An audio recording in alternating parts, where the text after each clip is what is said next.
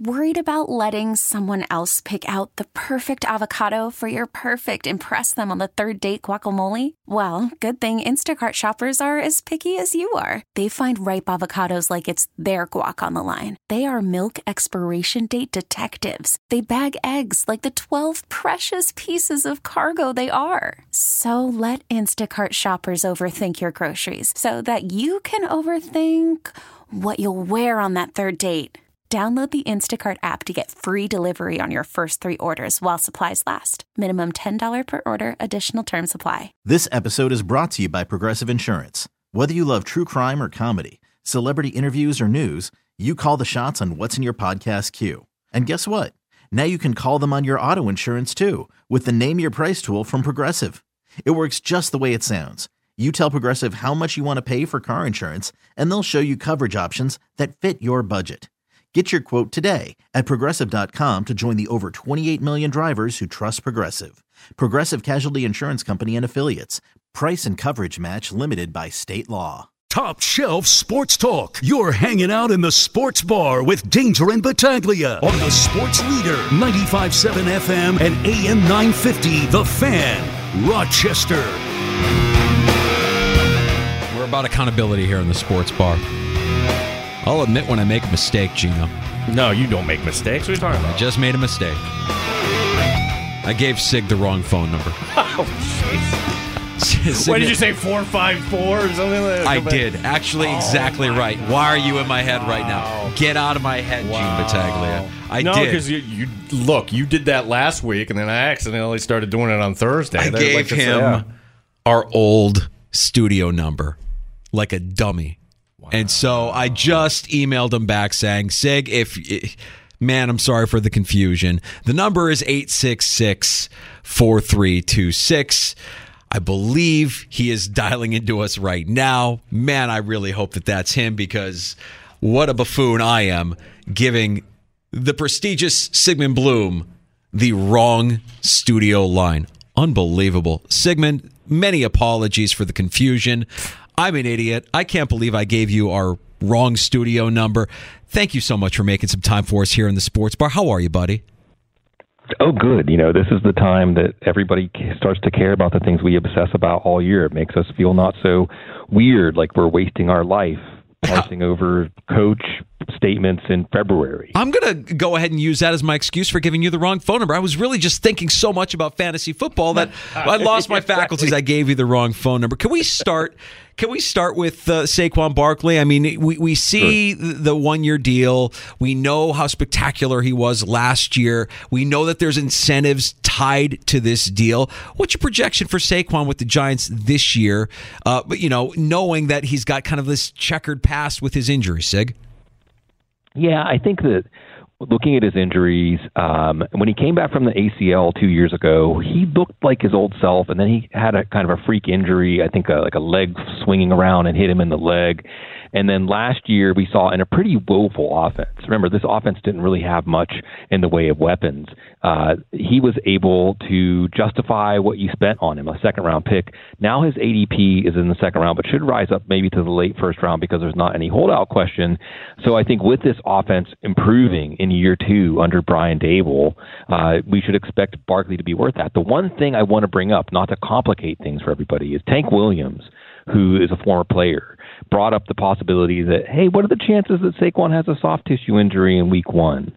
Or at the very least, what are the possibilities that he's just not going to play through injuries? And the name Lamar Jackson comes to mind, where Lamar last year, the Ravens expected him to be ready for the playoffs. And he said, no, I'm not actually. How much of that was the contract situation?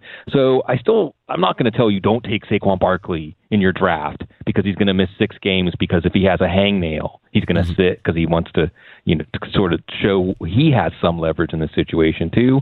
Uh, I, I think that at the very least, you know, if if we didn't have any questions, Saquon Barkley would easily be worth a top six or top eight pick, especially if the Giants' offense improves the way it should in year two. Yeah, like what's happening in real football with uh, the running backs, and I, I get the argument from both sides. I understand why NFL GMs don't want to pay for that position. I understand why running backs are saying, "Hey, l- listen, we are important too." But in terms of fantasy, will there be more of a shift? Is it prudent to actually? I hear running back zero and like wait on the running back position. What is your philosophy on where this position is headed? Can you wait on running back?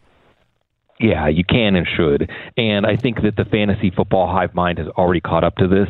Uh, a colleague of mine, Ian Hartitz, put out there that uh, in the last three or four years, the average spot for the sixth running back off the board in fantasy drafts was about the eighth spot in your draft. So most of your early picks were running backs.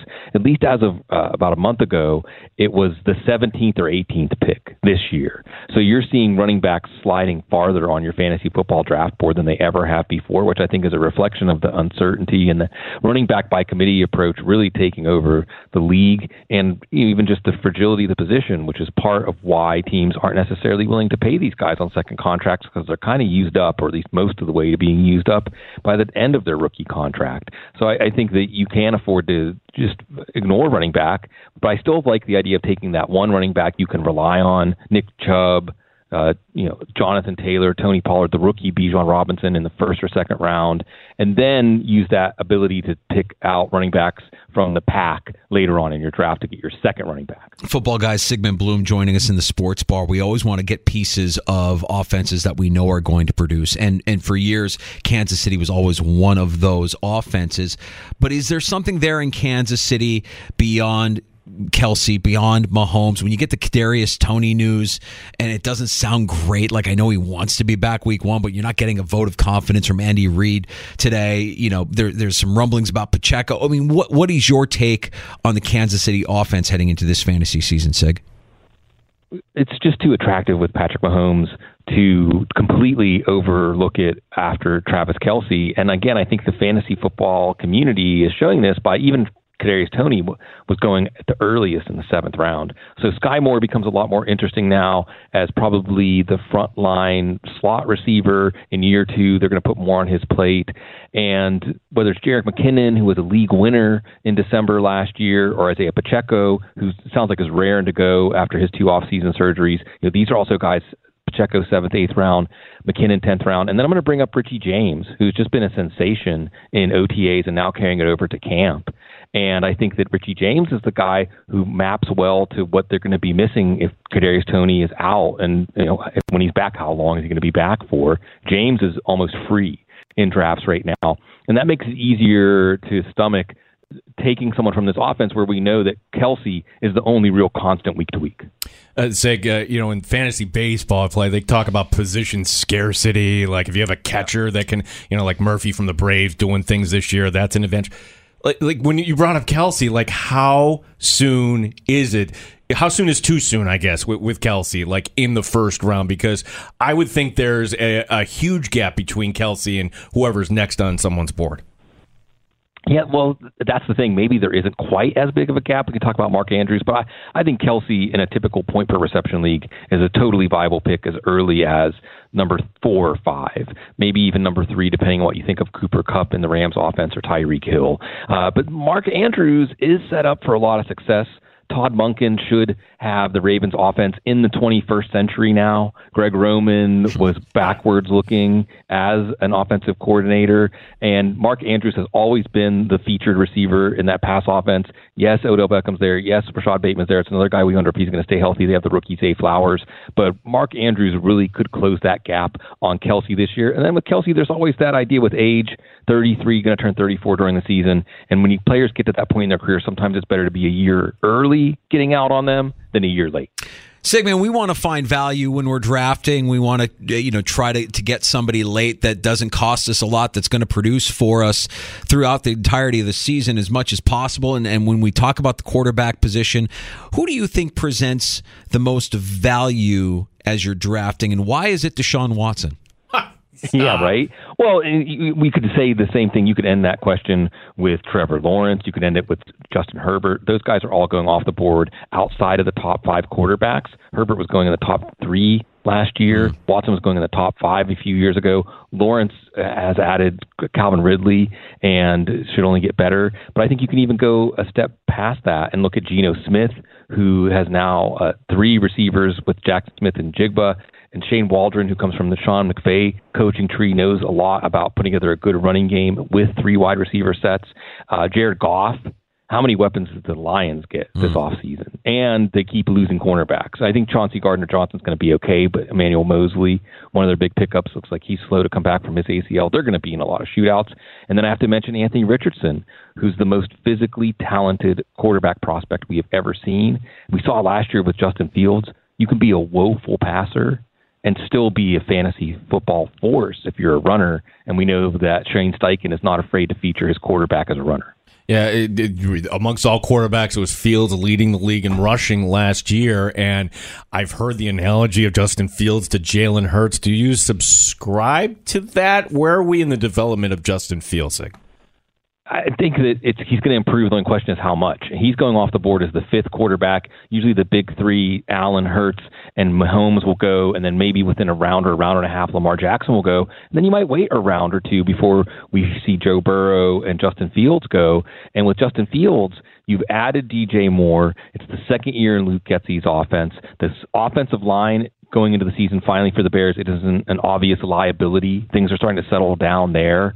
So I do think that Justin Fields, eh, quarterback one overall, is within his range of outcomes. The one thing we underestimated with Fields is that he has that Michael Vick explosiveness as a runner, where once he gets in the open field, it's not you're not certain when he's going to get tackled. He can easily stretch these 50, 60 yard gains out. I think he might have hit the highest miles per hour of any quarterback last year as a runner. So I'm all for Justin Fields being your plan at quarterback because with DJ Moore, much like AJ Brown was added for uh, Hurts last year, you now have a legit number one wide receiver. All of the reports are that their relationship is terrific, and that could really open things up in this pass offense. Sigmund Bloom from Football Guys joining us in the sports bar. Sigmund, when we look at backfields, there's there's certainly been some some shifting in terms of star players no longer with the team that we know them with. I'm curious as to what you think about the backfields now in Minnesota, in in Dallas, and and there's a name that not a lot of people are talking about that maybe they should should be talking about, and that's the guy that's behind Nick Chubb in Cleveland. What can you tell us about Jerome Ford? Yeah. Yeah. Um, in Minnesota, Alexander Mattison's only going to cost you a fifth or sixth round pick based on his track record when he has gotten a start. And again, this is a second year offense under Kevin O'Connell. They should be more fluent in all the concepts he wanted to install. Uh, I think he's a fine uh, pick there. I think there's a lot of running backs in that fifth, sixth round range that look pretty attractive at their prices, just picking your favorite. Tony Pollard, if he continues to fall to the second round, I think that's almost a slam dunk, especially if he didn't go running back in round one just because of what we've seen in a limited sample size from him. And Dallas showing us with a lack of moves that they really trust him to handle most of the load this year. Uh, Jerome Ford's interesting. You know, I think he was at um, Cincinnati, but he was an Alabama recruit, and he was a, definitely uh, considered a top prospect among high school running backs. And Cleveland seems, again, let's look at moves or lack of moves speaking volumes where, you know, D'Ernest Johnson's gone, Kareem Hunt's still out there. They haven't brought back Kareem Hunt. So they trust Jerome Ford as the number two back. And Nick Chubb, injuries happen. Uh, this is going to be an improved offense with Deshaun Watson. So Ford should be a priority pick in the last five rounds of your draft. Sigmund Bloom, our guest here in the sports bar. Uh, as uh, tomorrow we're going to be uh, broadcasting live uh, from Bill's training camp, and uh, certainly we're going to be keeping an eye on the, the skill players. And I'd just be curious to get your thoughts because uh, we know who's going to be number one in targets. It's going to be Diggs, but how do things kind of get divvied out after that? Um, you know, who could we possibly get uh, from this Buffalo Bills roster that could provide some value? I mean, could Gabe Davis kind of slip? Is he really going to be the number two? Could it be Shakir? What about Dalton Kincaid? How do you see the target shaking right. out here? Right. I think with Gabe Davis, if you buy into the idea that he was hurt last year and we really didn't get to see the player that he could become, uh, and now that he's probably three, four rounds cheaper than he was last year. Last year he was more like a fourth, fifth round pick. Now he's more like an eighth round pick. I'm okay with that. But the Bills have a good problem for the NFL that is a bad problem for fantasy, uh, they've added a lot of names this offseason that should improve the pass offense. Dalton Kincaid, Trent Sherfield, who I know they love as the number three receiver. He can also add a lot as a blocker, as I think they're going to recommit to the running game with the addition of Damien Harris and Latavius Murray. Uh, they've got Shakir, you mentioned, who was sensational. Deonte Harty. Don't forget Deonte Harty. You know, after Nyheim Hines went down, which I hated to see, especially how he went down, uh, they said they might not use Harty on the return game as much to fill in for Hines because they had a big role planned for him. And guys, he's the one true field stretcher they have, a true deep threat.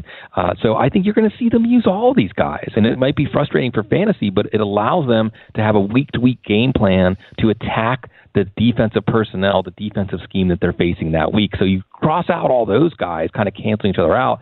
And I think James Cook is probably the next most interesting player after Diggs in this Bills offense because I look at last year and I don't think he was disappointing as a rookie. I just think the Bills don't trust their rookies that much. I think they're ready to trust him. And I think without Hines, he's going to get most of the work in the passing game for the running backs. Sig, uh, we got another bit of news from this afternoon when we hear these coaches and GMs speak. Our ears all perk up. We want to know what's going on.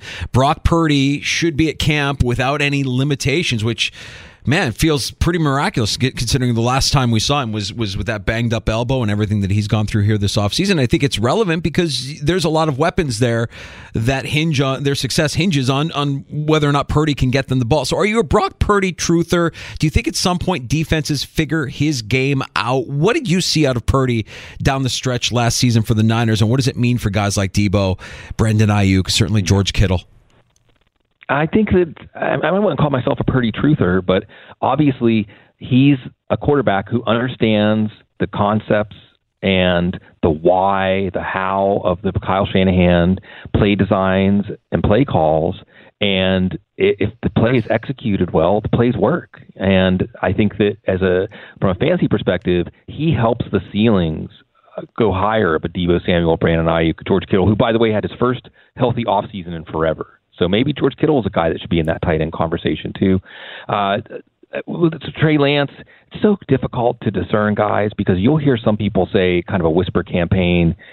San Francisco is out on him. They don't trust him. The league doesn't trust him. Nobody really wants him.